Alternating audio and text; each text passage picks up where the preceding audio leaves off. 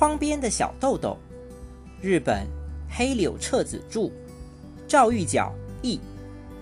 暑假开始了，明天要搭起帐篷露营，请带上毛毯和睡衣。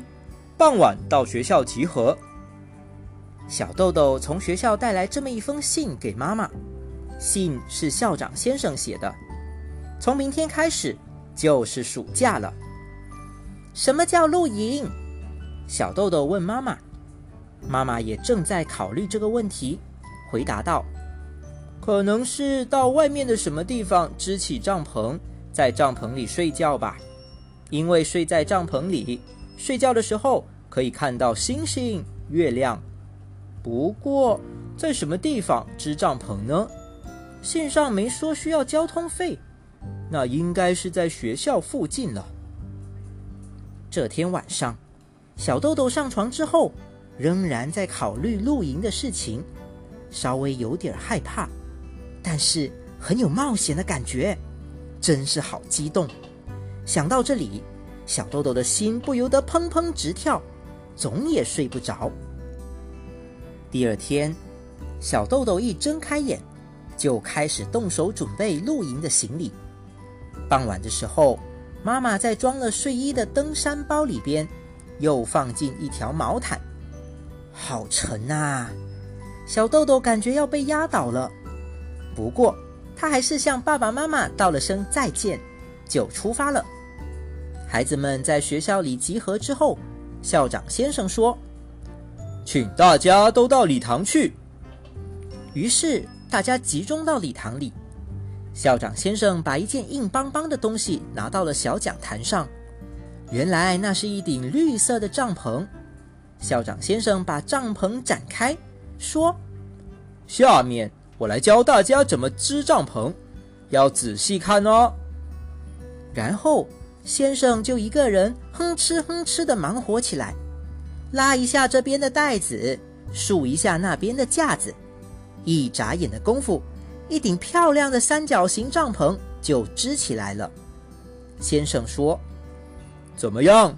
下面轮到你们了，在礼堂里支起好多顶帐篷，我们就在这里露营。”妈妈的想法和大多数人一样，以为会露天支帐篷，但校长先生的考虑却与众不同。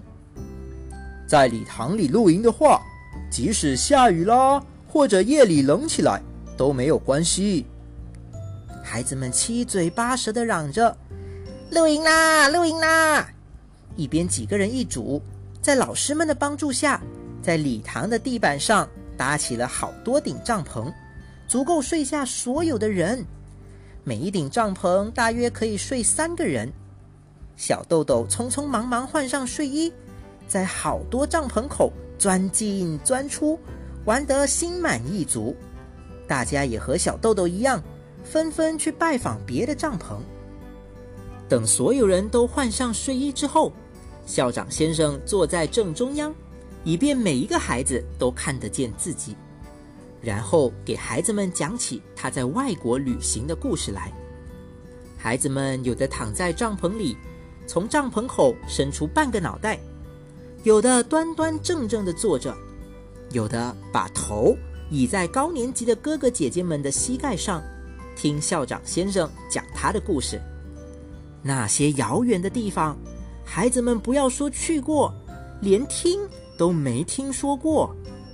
先生的故事非常新奇，有的时候，孩子们甚至觉得，在遥远的大洋彼岸生活着的孩子。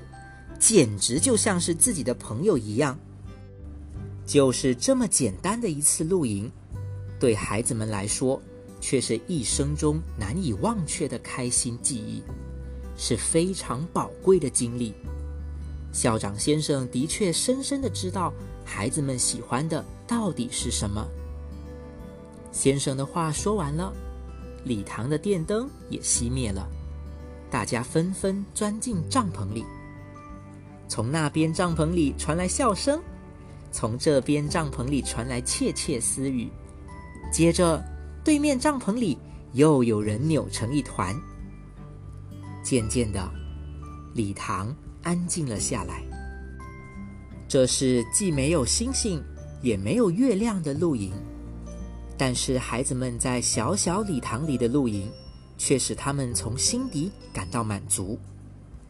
那天晚上，天上繁星闪烁，月光如水，温柔地包裹着礼堂，那光辉仿佛永远在闪耀。